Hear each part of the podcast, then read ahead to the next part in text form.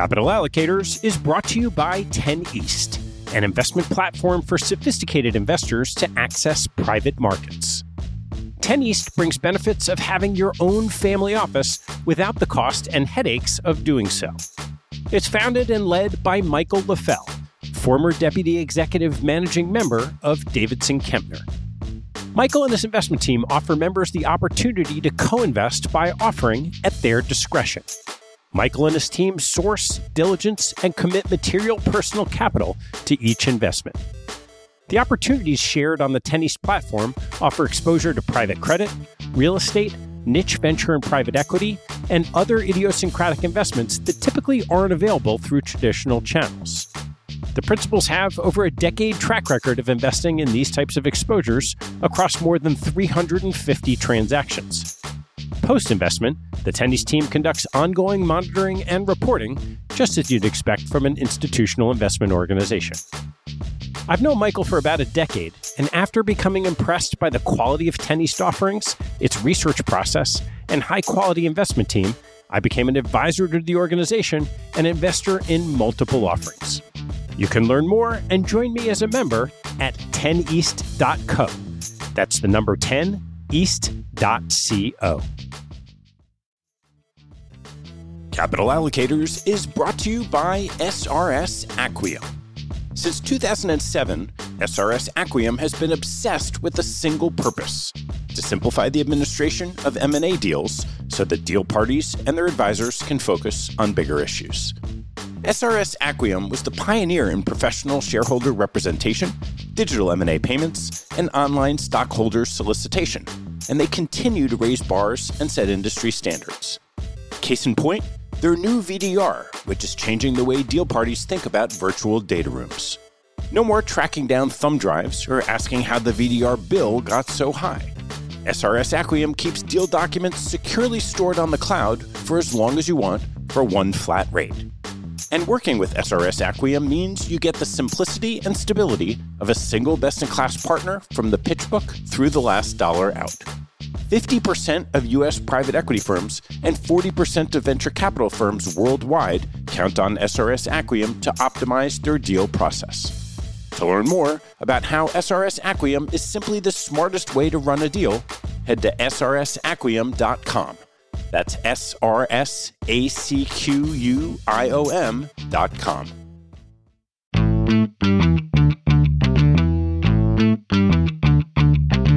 Hello, I'm Ted Seides, and this is Capital Allocators. This show is an open exploration of the people and process behind capital allocation.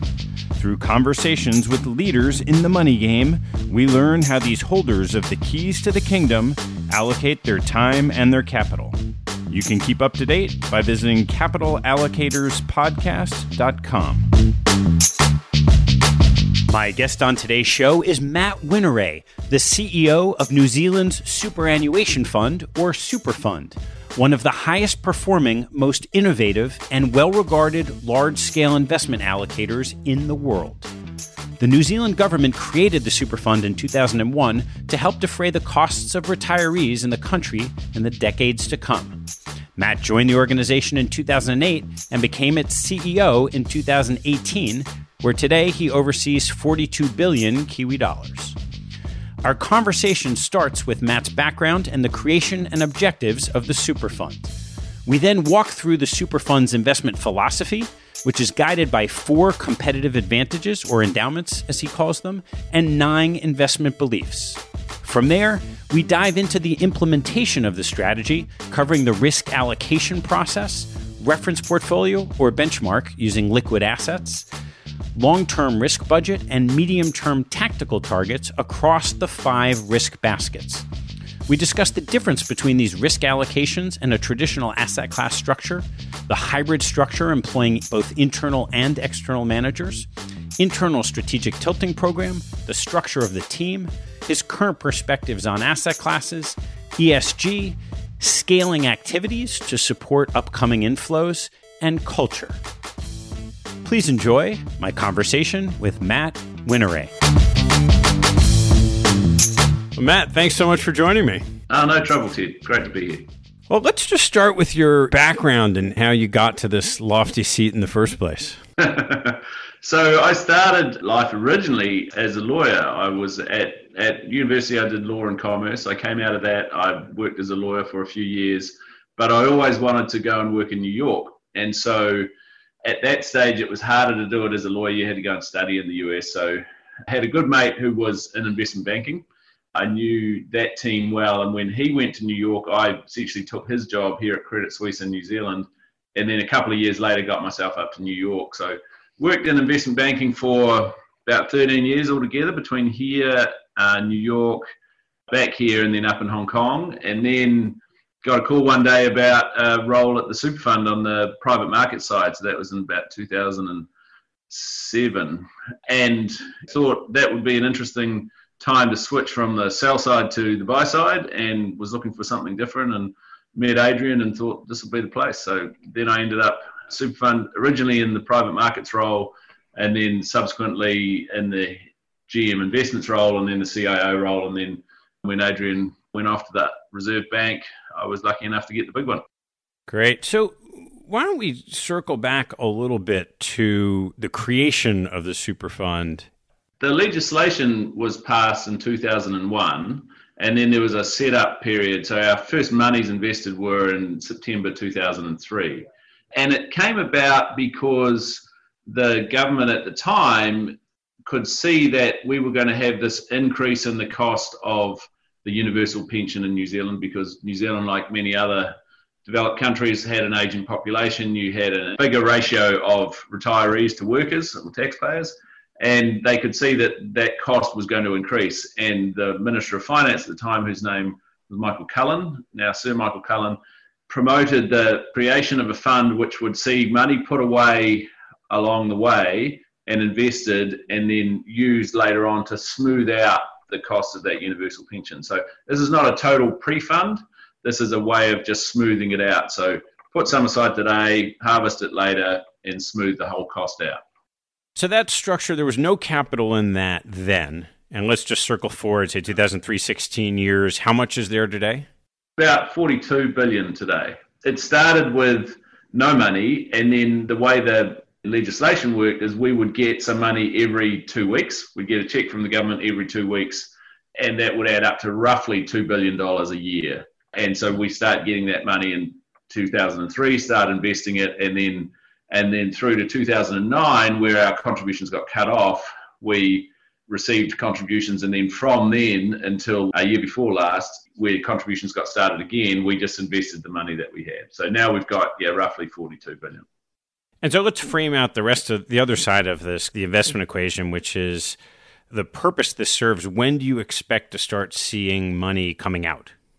So, what the legislation does, it has a formula in the legislation which is aiming to smooth out the cost of national superannuation over a 40 year period. So it makes a bunch of assumptions around what our returns will be, what GDP growth will be, this type of thing. And then it produces a cash flow model that says the government needs to contribute to us at a certain rate. And then at some point, we will start contributing back to the government. And so at the moment, that model shows some withdrawals from the fund in the mid 2030s but it's a function of the way that model's working that there are some withdrawals then, but really the big withdrawals start in the mid 2050s. But even after those big withdrawals start, the fund is still forecast to continue to grow through the end of the century. So, a long horizon with absolutely no liquidity needs for a long time.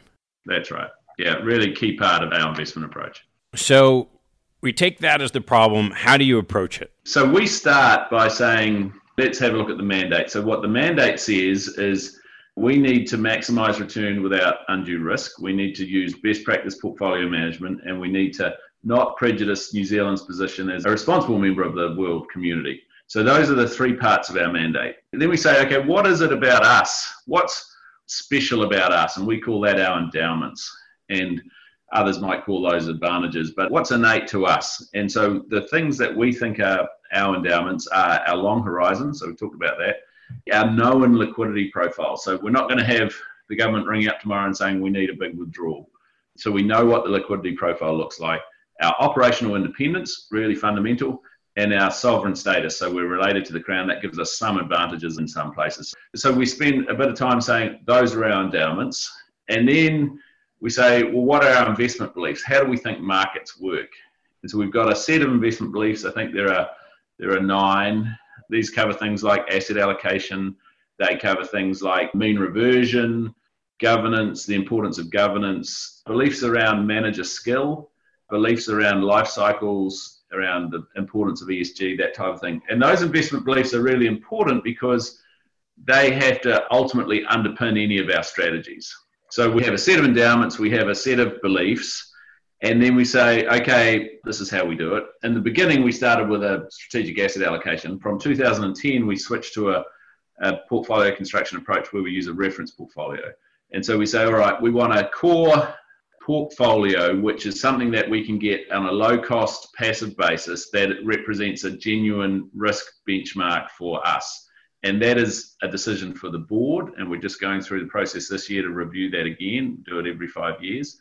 And we come up, and that is the view of the board's risk tolerance. So, how much risk does the board want to take over time? But really importantly, that our belief is that that reference portfolio would meet our mandate, those three things I talked about that's the starting point. So that's an expression of the board's risk tolerance. The board then gives us a bit of active risk, so the ability to depart from that reference portfolio a bit to create the actual portfolio. And then the actual portfolio is the difference between those two is the management team are accountable for that. So we've pretty much covered everything. So we just have endowments and beliefs and a reference portfolio. Why don't we walk through a little bit more granular detail? Start with these, what you're calling endowments and how you think about each one. So long horizon. So what does a long horizon mean? This is this is quite interesting. We've published a bunch of white papers, which are the outputs of of the debates that we have internally, and we've published one on what it means to be a long-term investor. Because when you ask people that, what does it mean to you to be a long-term investor? And people leap straight to, oh, it means that I can invest in private equity. We're like, well, actually, let's sort of unpick this a little bit and say, what does it really mean? Ultimately it means you're never forced to sell something. Your long horizon allows you to hold things through cycles and allows you to withstand volatility as long as it's combined with that liquidity, the liquidity profile allows you to do that. So you can do those things and you can hold things for a long time, but you don't have to hold things for a long time. So that long horizon is important because that underpins some of our decisions around the level of risk that we take and then some of the other strategies that we use, like strategic tilting, which which rests on our belief in mean reversion. And if you've got a belief in mean reversion, it, things might not mean revert for a long time, and actually you might be wrong about what the mean is. So you've got to be able to hold these positions for a while. So the long horizon is a really important one for us. It's the combination of the long horizon and the known liquidity profile that allows you to invest in illiquid assets if they're more attractive because we think you bring your liquid assets in, they bring just other risks in. They bring a liquidity risk in. You can't you can't rebalance liquid assets, you know that type of thing. So they might be attractive, but they're not per se attractive. So that's why they don't exist in the in the reference portfolio. The reference portfolio is just a pure passive listed expression. Those two can interact, the long horizon and the known liquidity profile and become really important to a few of the strategies that I'll talk about in a bit. Operational independence is probably the most fundamental of all of them. And so that's related to our investment belief that good governance is a critical part of investment performance. And that operational independence, so our separation from the Crown, our board and management's ownership of all of those investment decisions is really probably the most fundamental belief. And where you see investors struggle is where that operational independence has been compromised somehow. And other people are making the investment decisions for them. And then finally, the sovereign status one, what does that do? Well, it means that sometimes we're a really interesting counterparty for people. It also means that in some jurisdictions we get sovereign immunity in terms of tax, so that's a slight advantage that accrues to the Crown. That sovereign status is a smaller one, but it does mean it is important when it comes to partnering because we have a restriction in our legislation that says that we can't control any entity. So we can't own 100% of a private business. We have to have partners. And so that sovereign status bit is important to that partnering because people look at us and say, okay, well, they're part of the New Zealand Crown. that makes them attractive. Sometimes people might think that makes us unattractive, but that is a benefit. So we have spent, particularly around the horizon and the liquidity, quite a lot of time debating what does that actually mean. So because when we come to our strategies, our strategies have to rest on what we want to do with strategies is exploit those endowments and make sure they're consistent with those investment beliefs. And so it's really important to have a decent debate about what it actually means because it's really interesting when you first throw that one open about, you know, if you go to a conference and you say, what do you think it means to be long horizon? You're going to have a lot of really different. Some people think it makes you can take massive amounts of risk. Some people think it means you can be completely illiquid. Really different perspectives on the thing. So I know we're going to overlap with these. You said there were nine investment beliefs. Why don't you just list them out and then maybe we'll pick out a few to talk more depth about? So there's one about governance. Good governance is important, and that relates to that operational independence. There's a statement that asset allocation is the key investment decision. So the bulk of the outcomes are determined by what your asset allocation is. There's a belief that an investor that has a long horizon can outperform an investor with a short horizon over the long term period there's a belief that asset class returns are partly predictable and revert to a mean. Now, of course, there's a lot in that, right? So, what, how do you predict them, and and what the mean is? There's an important belief that manager skill is rare, so the ability to consistently beat a benchmark, it's really hard to identify in advance. Sometimes it's often hard to identify after the fact, right? So the fact that someone's beaten a benchmark was that because they were good or because they were lucky? Good is good lucky is not necessarily repeatable. There's another belief that says that uh, some markets are conducive to managers being able to generate active returns, and there are some features of those markets that make them more conducive. It might be, you know, less information or more liquid or it's inefficiency. There's a belief that asset classes have a life cycle, and that as more institutional investors get into an asset class, then perhaps the excess returns decline over time to possibly zero or worse, less than that because of fees. And then lastly, there's one which is that investors need to have regard to ESG factors because they're material to long term returns. So a few years ago, we had more beliefs than this. And we went through and we said, actually, some of these are just facts, right? Because beliefs are beliefs are not facts. They're things that we believe that are supported by empirical research and data. The mean reversion belief is it's a belief. It's not an absolute fact. Whereas often you'll see in people's beliefs costs matter. Well, that's just a fact, right? I mean, if you have less cost from an investment perspective, you have better outcomes. That's not a belief, that's a fact. So we went through and said, okay, let's just sort of break these down a little bit so that we can be really clear about the ones that we're resting these strategies on, and we'll call those our investment beliefs, and that's what they are. So we turn then to the beginning of the strategy of how to implement on these endowments and beliefs. And you mentioned the reference portfolio. You mentioned having a very long time horizon. Reference portfolio, you're saying, is low cost, easy to implement. What does that look like in terms of the underlying assets? So, low cost, easy to implement, passive is the other one, means it's liquid listed assets. So, that means for us, global equities, global fixed income, and New Zealand equities. And the global equities we split into developed market and emerging market. So we have three bits of equity risk in there developed market equities, global emerging market equities, New Zealand equities, and then global fixed income. And what's the mix of equity and fixed income? 80 20. So it's a pretty growthy portfolio. So there's 65 developed market equities, 10 emerging market, 5 New Zealand equities, it adds up to 80 and then 20% fixed income. Why would you have as much as 20% in fixed income when you have such a long duration liability? Because we don't have a bunch of explicit liabilities against us. I think that what that does is it provides a bit of a buffer that allows us to rebalance that portfolio. It provides some diversification benefit. So it is not obviously as volatile as a, for example, 100% equity case when we talked with the board about the reference portfolio last time, we did show them different mixes of those, which included 90% equity, 100% equity. And really, ultimately, it comes down to a desire for the institution to be able to survive through the long term. You want to be able to control those drawdowns a little bit. So we want to have exposure to that equity risk premium because we think that's the big driver over time. But the fixed income provides us some diversification as well as some liquidity provision for rebalancing.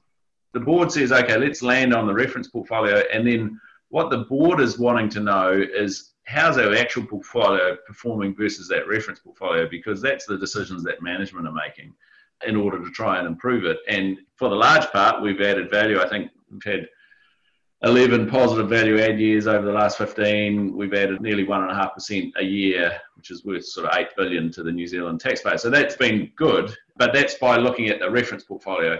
When we go into the process we're doing at the moment, where we think about the reference portfolio itself, then you start thinking about what are the alternative risk profiles that you could take and how would they have gone? And of course, if you're going to say, okay, well, let's look at it versus what a 100% portfolio would have done over the last period where, where equities have been strong, then, you know, whatever your ratio of equity is going to be is going to determine that outcome. So let's dive into this operating model of how you have gone about competing against your reference portfolio and beating it over time like most institutional investors, actually, we love acronyms. We use far too many of them. So we call it the TOM, which is the target operating model. And that was a bit of work that we did a number of years ago, which said, okay, let's be clear about the principles on which we will do things internally or where we will use other people to provide those services for us. What the target operating model says is we want to have sort of simpler processes. We've got want to have more control over the allocation. So that is the risk allocation, the as opposed to the individual investment decisions, but the risk allocation, we want to have uh, fewer manager relationships which are bigger, where so we become a bit more important to those managers and we get a bit more over time. So we created this reference portfolio in 2010, and that was quite a big change for the organisation because we went from a, a strategic asset allocation to a reference portfolio. Okay, so in the SAA, there's you know five percent for timber, or five percent for infrastructure, or five percent for private equity, or whatever and the people who are looking after those in the investment teams know I can, you know, take the total portfolio and times that by five percent, and this is what I've got to go and invest.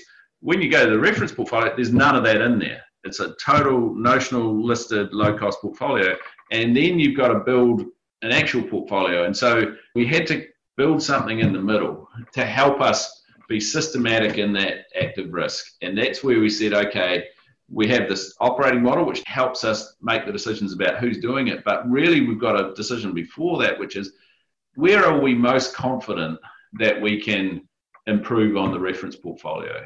And so we said, okay, we took the investment committee away for a couple of days and we talked about this and we said, all right, we're most confident where we can see and articulate the drivers of the opportunity, where we can change our risk allocation to that over time. So they then said, all right, so let's look at all of the things that we could put in. There's forestry, there's global macro, there's life settlements, there's our strategic tilting program, which is like dynamic asset. There's all these things.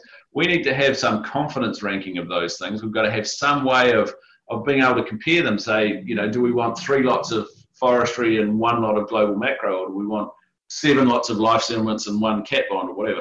We created a thing that we call the risk allocation process, which says, okay, what are the expected risk adjusted, confidence adjusted returns from these different things? And then we can start allocating risk to them. And so that was the sort of the genesis of our risk budgeting process. So the risk budgeting process says, all right, we've got a bunch of opportunities. We've put them into these five different baskets, is what we call them and then we'll allocate some risk through time to those things. And then the teams are then tasked with going and getting that exposure, what we call finding the access point. That's the process by which you go from reference portfolio to actual portfolio because you've got to have some structure for for working out where you're going to place your active bets. And what are those five baskets that you mentioned? So what we do is we've got a bunch of opportunities, investment opportunities. Some of them are sort of like asset classes, but they're slightly different, perhaps more slightly more granular and then we aggregate them into those five baskets by saying what are the sort of the similar type of opportunities. So we've got the first basket is called structural, and that used to be called diversification. So that's got things in it like timber, farming, life settlements, cat bonds, or our factors, our equity factors programs, things that are driven by structural impacts on the markets. That's the one risk basket where we think we'll have some exposure through time always to those things. So that's the structural basket. Then we have a three we call market pricing. We've got a real assets basket, we've got a broad markets basket, and we've got an ARB credit and funding basket. And those have different opportunities in them that that relate to those. So real assets has things like infrastructure and real estate. The broad markets basket has things like our strategic tilting program, mostly things like global macro. And then our credit and funding is where we do our internal credit mandates. We also have distress credit. We have a couple of other more credit related, funding related opportunities. And then finally, our last basket is one called asset selection. So that's one where essentially the basis for those opportunities is manager skill. In that thing, we've got active equities in New Zealand, active emerging market equities, some private equity. So what we've done is we chunk up those baskets and then we allocate risk to each of those baskets and within the baskets to the opportunities and then say to the teams, the investment teams, okay, we want a bit of risk in farming, go and find some exposure to that. We want a bit of risk in forestry, you go and find some exposure to that. We want some merger arbitrage or we want some global macro, go and find those. And then that's the construction of the portfolio. So there's a there's a risk allocation process first, which has us all thinking, what's our confidence in the relative merits of these different opportunities? And then there's the second decision, which is, okay, well, how are we going to get that? And that's where the target operating model comes in. Do we do that ourselves? Do we have someone else do it? So, you know, strategic tilting, biggest chunk of active risk in the fund, we do that ourselves. We just don't think that we can we can structure the relationship with the manager to make that work.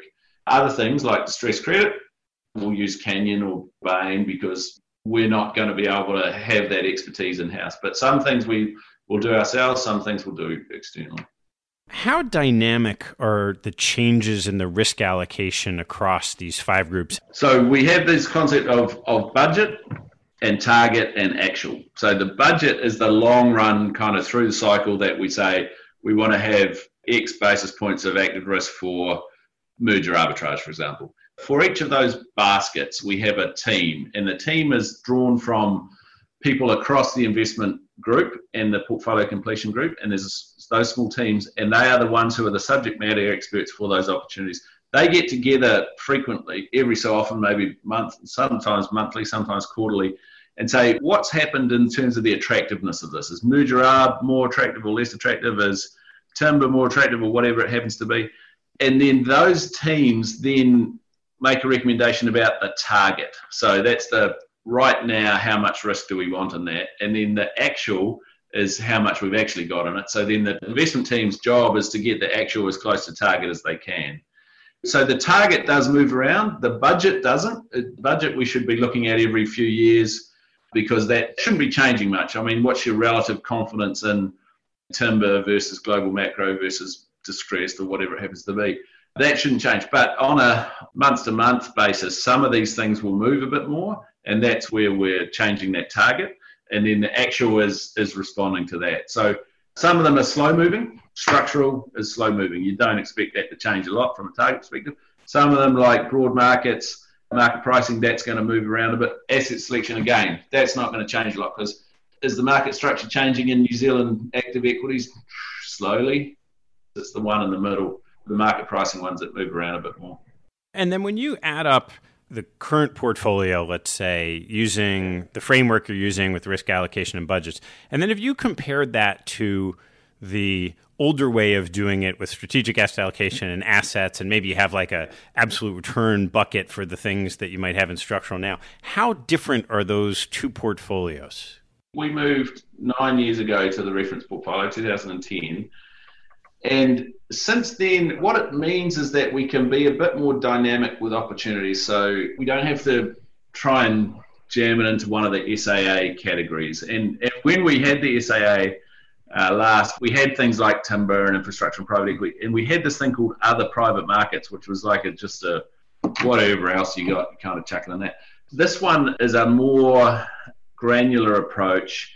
Doesn't require us to go and change the whole SAA construct to add an opportunity. So an opportunity can be added on the on the recommendation of the investment committee and the approval of the CIO. We can then allocate risk to it. The board has given us the overall umbrella of how much active risk we can have, but then that the job of allocating that across the baskets of opportunities is, sits with management. And so I would say always you're going to be anchored a little bit from where you started with, but we have moved that quite a way. So what I guess we wanted to get away from with the SAA was the SAA says you're going to have 5% infrastructure, whether you think it's attractive or not. You're going to have 5% in timber, whether you think it's attractive at the time or not. We wanted that to be a little bit more dynamic and a little bit more responsive and not just put it in just because we'd made an SAA call to do that. And then also, you're able to much better attribute accountability for decisions because in an SAA world, you can never actually be at 5% infrastructure. So, why are you not there? Are you not there because management has chosen not to be there because they don't really like the asset that much, or because they just can't get there? And this one, it's really clear. You've got a reference portfolio. When we add a new asset to the portfolio, we sell a chunk of that reference portfolio to fund it, and we can measure the difference between those two things the returns we would have made versus the returns we actually made. And it's really clear who owns that. Management owns that. In a fair amount of the implementation, you've touched on things like strategic tilting. There's a blend of what you're choosing to do internally and what you're choosing to sort of outsource to external managers. What questions are you asking to determine whether you're going to try to bring the resources in house or hire externally? We start with a few questions like can we get satisfactory alignment? And that probably is one of the biggest drivers. Not so much a cost one, because I, while you can get some cost improvements, I think the bigger driver of our decisions, especially where we are down in the bottom of the Pacific, it's going to be very hard for us to build teams in the US or in Europe or whatever and replicate what we might get from managers. So the cost one is less of a thing a lot of it is alignment, or we can't get some sort of critical risk control that we might want, or the ability to move it. So, strategic tilting is a good example. Strategic tilting is entirely managed through derivatives. It benefits from the liquidity management that our portfolio completion team runs and the counterparty risk that we represent as a fund as a whole. So, but also the thing about strategic tilting is that you can be for a long time underwater and because you're waiting for these markets to mean revert and they might be slow or they might move further away from whatever you think the mean is. And so that one we thought is really hard to get alignment with external managers. And also, what we've seen is where managers are running those types of programs, sometimes they have a pooled program, and other clients in that program start to lose their nerve and want them to take the risk off, and that's exactly the wrong time to do it. And so, this allows us to control that and we're responsible for it. We manage it, and that feels like a happier place to be. When it comes to other things like, for example, merger arbitrage or cat bonds or life settlements or you know, that stuff, there's expertise externally that we don't want to build internally. It gives you more flexibility if you're using those externals, and sure, you're going to pay for that. But in a construct like ours, where through time we might be in those or we might not be in those, it's very hard if you've built the team internally to say actually we just don't want to invest anything in this opportunity. Because then you've got a team who's sitting there going twiddling their thumbs and going well what am i doing? It's really around alignment ability to manage risk in a way that is critical to us a bit of cost and also just a, being clear-eyed about who's got the expertise. Can we actually get the expertise here in new zealand versus what we need? And that strategic tilting effort what different asset classes are in that mean reverting strategy? That's got global equities global bonds, currency. It's got some credit, so it's sovereign and credit. We've just recently introduced a small bit of risk in commodities, so we're we're starting to tilt those as well. So the big global equity markets, big global bond markets, large currency markets. So these are all liquid things that we can we can use either futures or TRSs on and can trade and that team will trade pretty much every day. I want to take a break in the action to tell you about NetSuite by Oracle, helping businesses accelerate growth and run better with a suite of ERP, financial, CRM, and e commerce products. Here are three numbers for you to remember 36,000, 25, and 1. 36,000 is the number of businesses that have been upgraded to NetSuite by Oracle. NetSuite turns 25 years old this year that's 25 years helping businesses do more with less, close their books in days, and drive down costs. And one, because your business is one of a kind. Get a customized solution for all your KPIs in one efficient system with one source of truth. Manage risk, get reliable forecasts, and improve margins. Everything you need all in one place. Right now, download NetSuite's popular KPI checklist designed to give you consistently excellent performance, absolutely free at netsuite.com slash allocators. That's netsuite.com slash allocators to get your own KPI checklist netsuite.com slash allocators. And now back to the show. And are you going down to the security level? So you could do mean reversion across markets. You could do it tilt to value and growth. You could get into sectors. You could get into securities within sectors. Like how far down are you going? The genesis of it was it started with basically two levers. It was either a view on global equities versus global bonds, and it was a view on the Kiwi versus the basket of currencies. So those were two things. And then over time, we've significantly increased the breadth of it. So now, now we've got global equity markets like Japan, Canada, US, Europe, UK, emerging markets.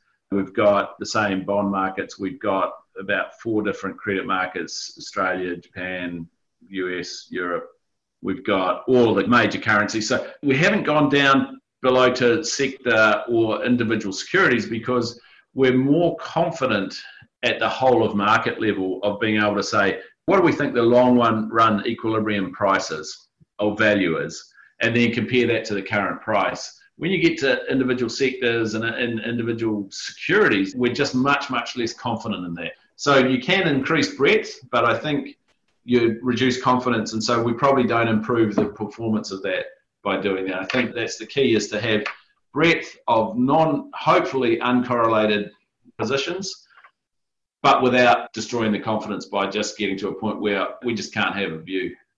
And what metrics are you using to determine equilibrium and markets that move away from equilibrium? Yeah, so the team builds DCF models for all of these markets.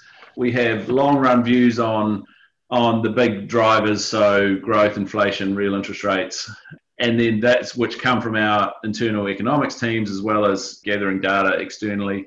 And then with those, we form views on what the long run equilibrium values are. We use, particularly in the rates and the impacts on the currency as well, we use the sort of the near term market pricing because what we're not trying to do is is forecast where things are going over the next couple of years. What we're trying to say is, is there some sort of reasonable difference from the long run equilibrium value? And then if we think it's a little bit lower, then we'll buy it.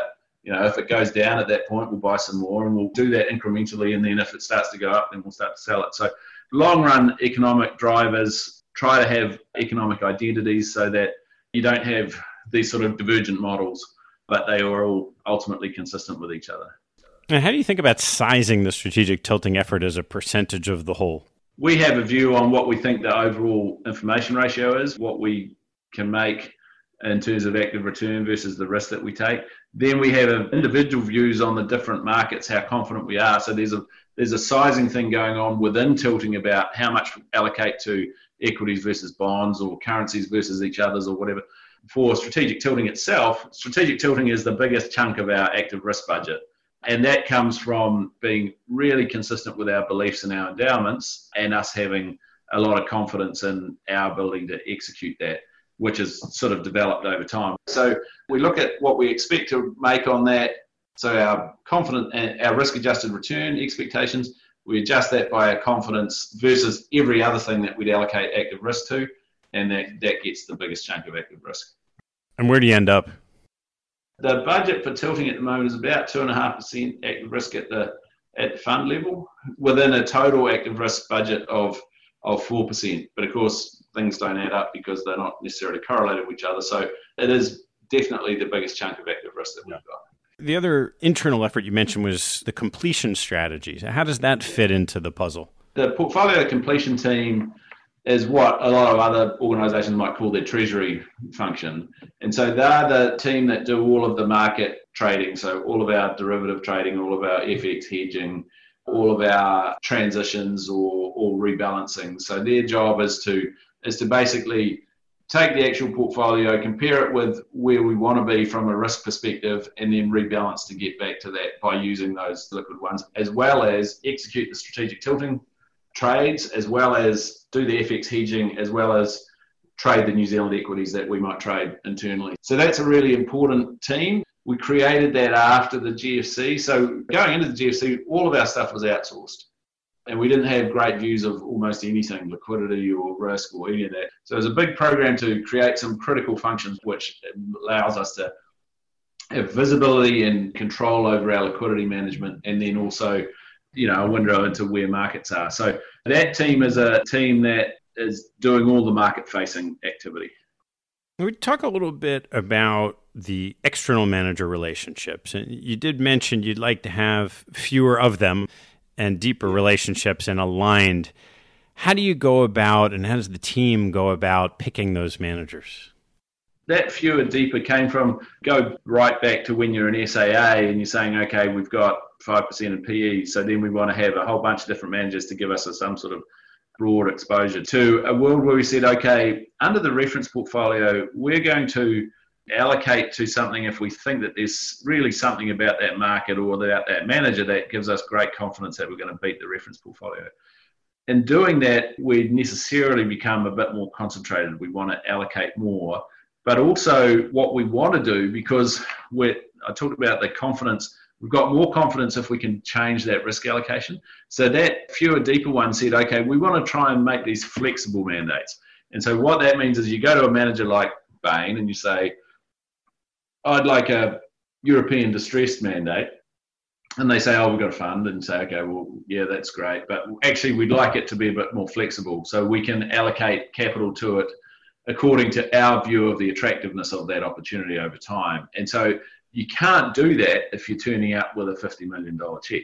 What we found is actually around about 200, you start to have the ability to create a flexible mandate. You can say, okay, we will we'll set this up so that you can draw it down, but periodically we will reassess the attractiveness of the market. And if we say, if we really like it, we can allocate more. If we don't like it, we can just rule it off at wherever it is.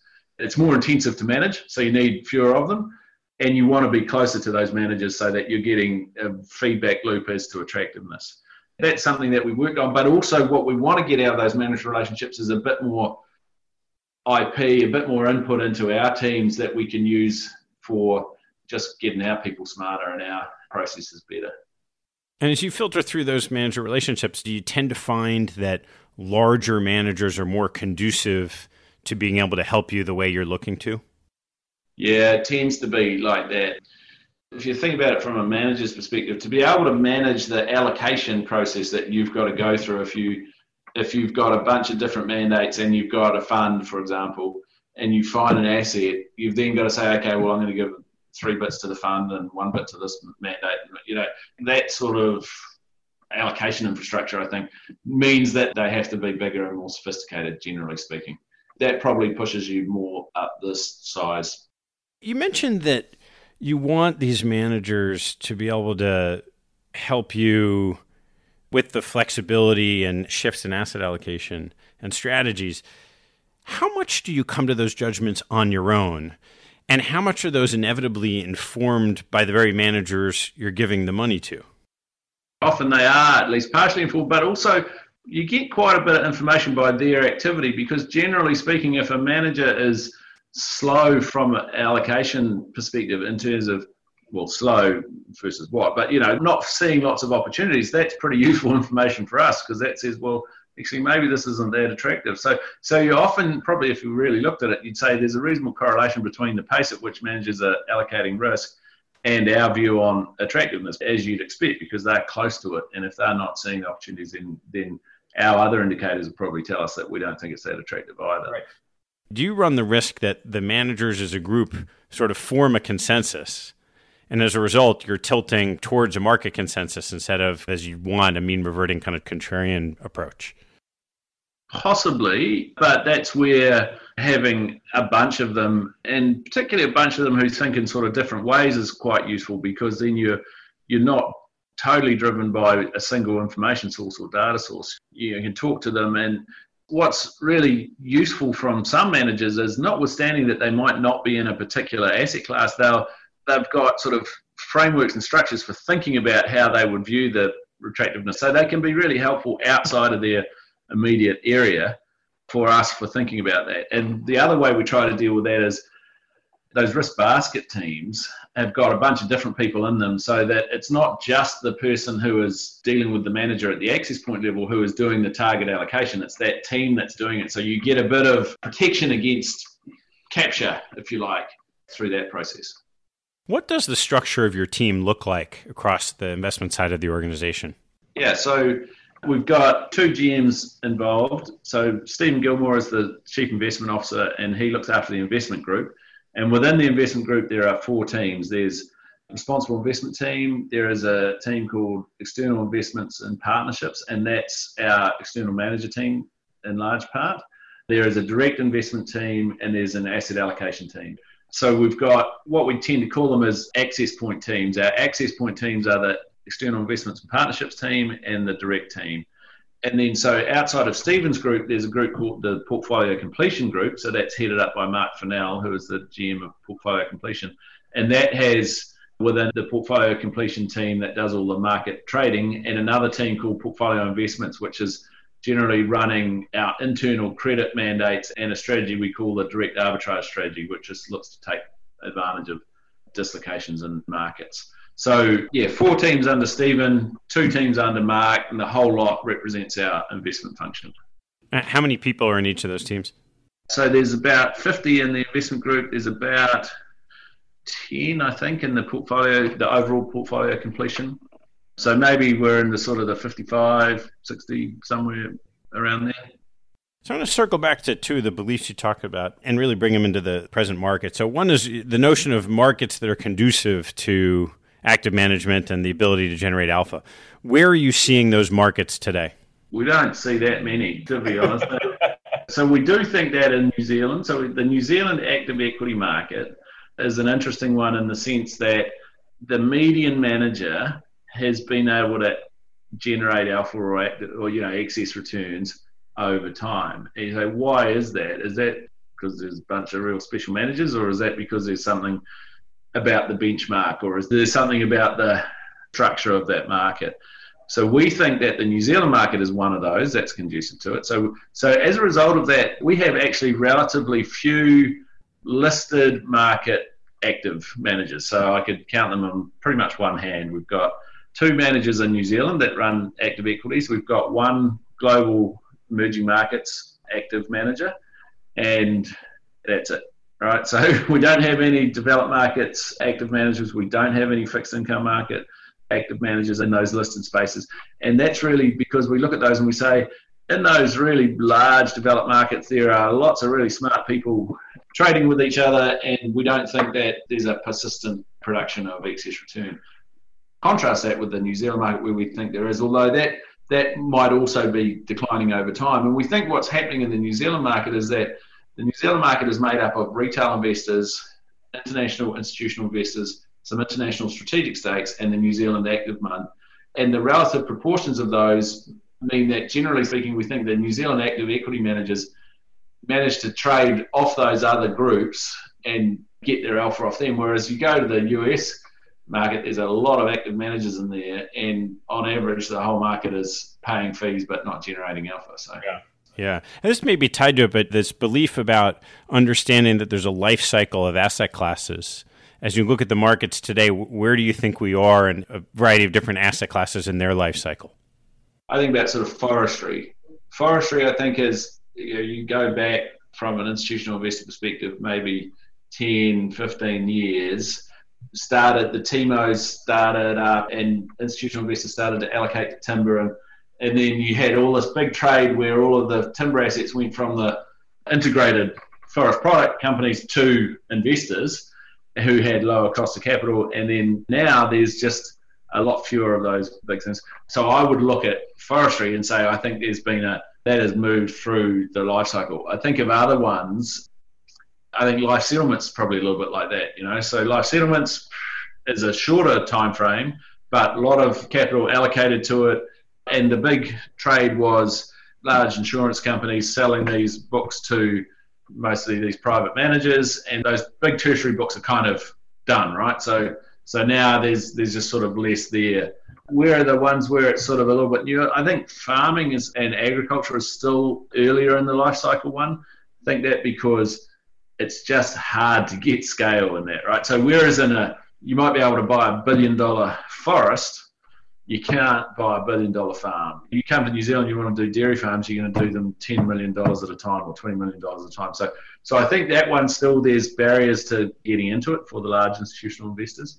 You think about others like private equity, it just feels like there's just more and more allocation to that, and and that market, which might have been much more inefficient for unlisted companies, you know, in the two to three to four hundred million dollar range a few years ago, just feels like it's much more intermediated now, and there's competitive bids for everything, and it just feels like the excess returns in that space have, have compressed as well. So that's the thing is for us to be a bit realistic when we're allocating to these things to say, well, where is the real source of excess return? What is it?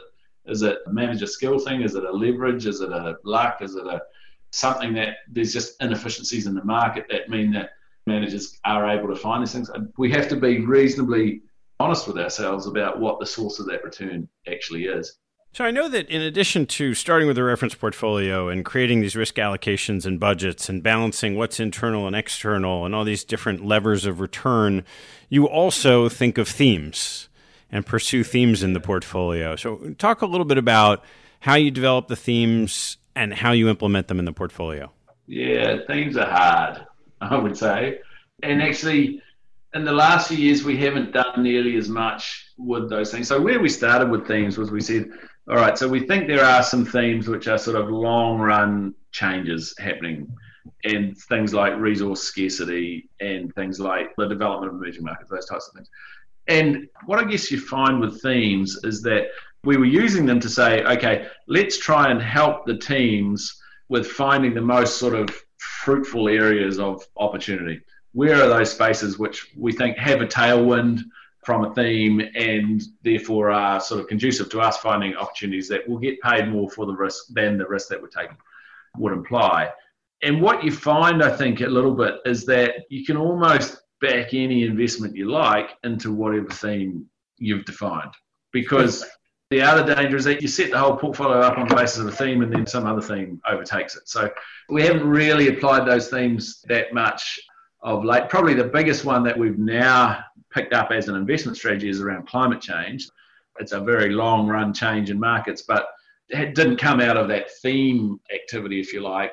But the emphasis on themes has declined a bit because I think in practice it's quite hard to to really implement them. And you go and you look at thematic managers around the place, and the records aren't necessarily fantastic, right?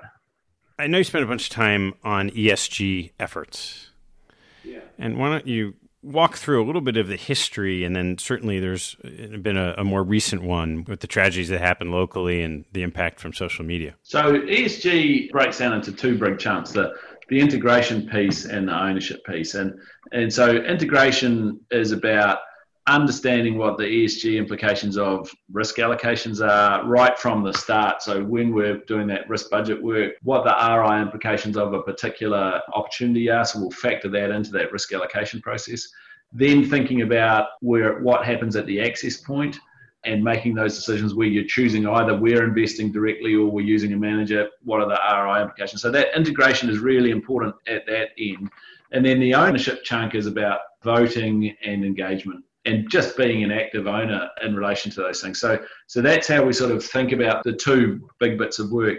And there's another bit that comes out of really the integration, I guess, which is exclusions, and that's a really small part of of ESG, but it's the bit that gets the most attention because people look at it and go, "Oh, you've excluded this company, why?" and or you haven't excluded this company, and the Norwegians have, so you must be evil you know, that kind of stuff. But actually, the exclusions are a relatively small part of what we do in ESG.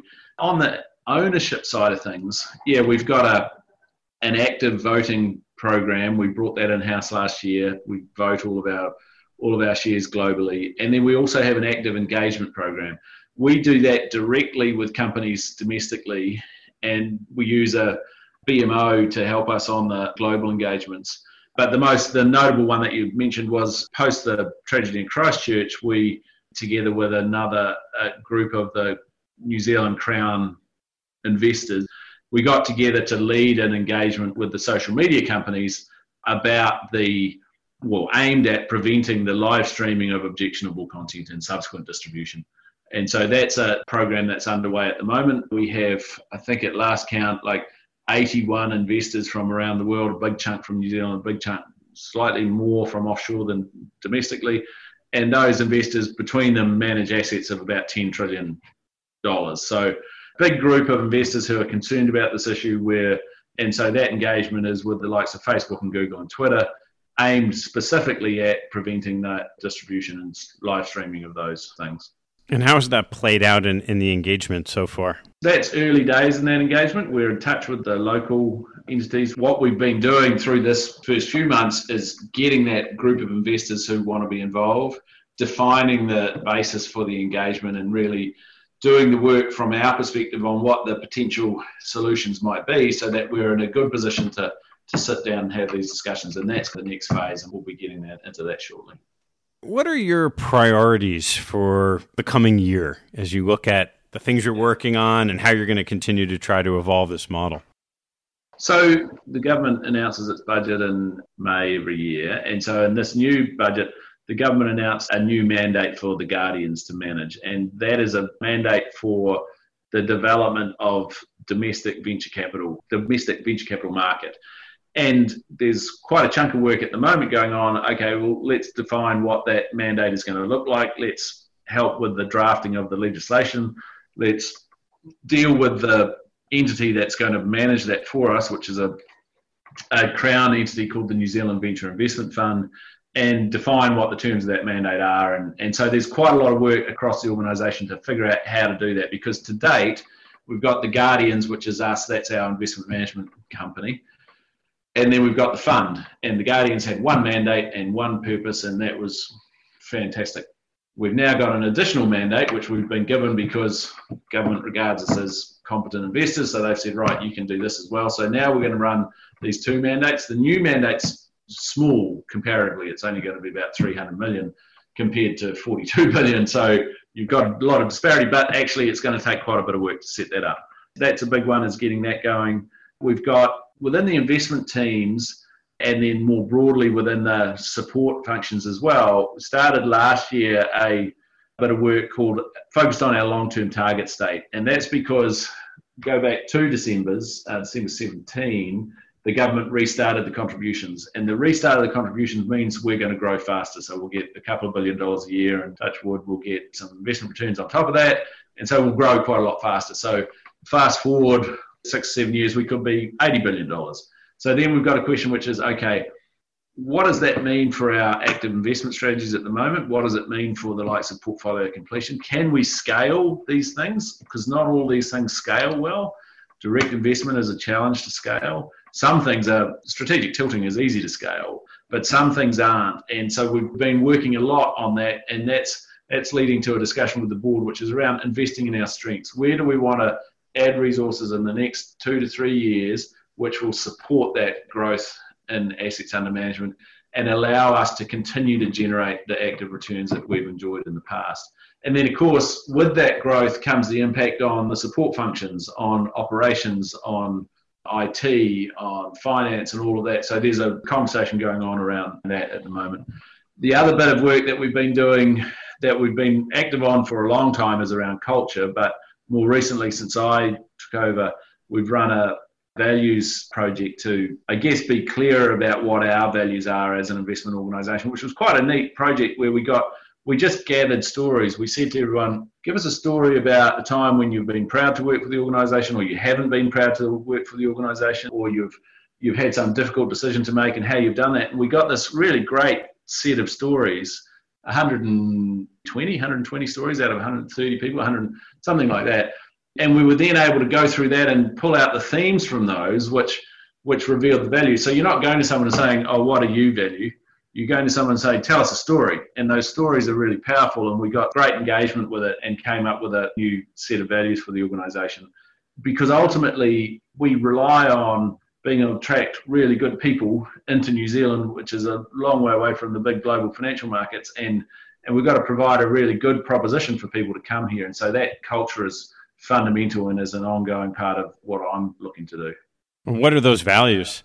The values are we stand strong, And that goes a little bit to the way we use frameworks, the basis of our approach, our long horizon, our ability to withstand the swings of markets. Our decisions are principle based. We support each other, which is just a humanistic more value. We're future focused, which is really focusing on the long run and again the swings and roundabouts of markets. And team not hero is the final one. So that our focus is on the broader team and, and not heroes. And actually what we've done is we've created a set of cartoons that go with those because those cartoons are evocative. And so also what those cartoons do is provide a little bit of constructive ambiguity because these things mean slightly different things to different people, but ultimately are really important to how we all operate. So that was quite a neat part of the continued development of our culture that we went through last year. Yeah, well, let's turn to some closing questions. What's your favorite hobby or activity outside of work and family? Snowboarding. The deeper the better. Yeah, definitely snowboarding. When you get some deep snow, and I have done a little bit in the last few years of heli skiing. So in Alaska, when you get left at the top of a ridge and the helicopter goes away and it's all silent and you've got this completely untouched pitch in front of you, it's just fantastic. It really is marvelous. What's your biggest pet peeve? this is funny. I was talking to my wife about this, and she pointed out that my biggest one is the absence of the keys from where they ought to be. So the keys not being in a consistent place when you go looking for them. Yeah. How about your biggest investment pet peeve? I think it probably comes down to when you're receiving pitches, people have what I think of as kind of imaginitis around the lack of volatility of private market assets. So, you know, you get this bit which is, oh, these things aren't volatile. It's like, okay, well, why is that? Well, well, the best evocation of that I've seen is, you know, if you imagine a bat flying and the bat is quite jerky and it's flying all over the place, then it flies into a pipe and then it flies out the other end of the pipe. And what these people who think about this volatility of liquid assets would have is that the bat is actually flowing in a straight line from one end to the other because that's where they've measured it at the start. I think you'll really find out how volatile those things are when you're going to try to sell them in a difficult market. And that's probably my biggest one. What reading do you almost never miss? I am always smarter for having read something from Cliff Asness. And I think he, especially he's been over the last year or so, his values had a hard time. In fact, has had a difficult time. And he's written some really good stuff that has been quite pithy. That's quite useful for dealing with the board. I find you know some some good ones which are around how do you assess strategies which aren't performing well. What's the process you go through? What are you trying to achieve? You're trying to achieve resilience. You're not trying to res- achieve some level of sort of disinterest. And how do you do that? What teaching from your parents has most stayed with you? Uh, destroy the evidence. If, you, if you're going to take the last biscuit in the packet, get rid of the packet.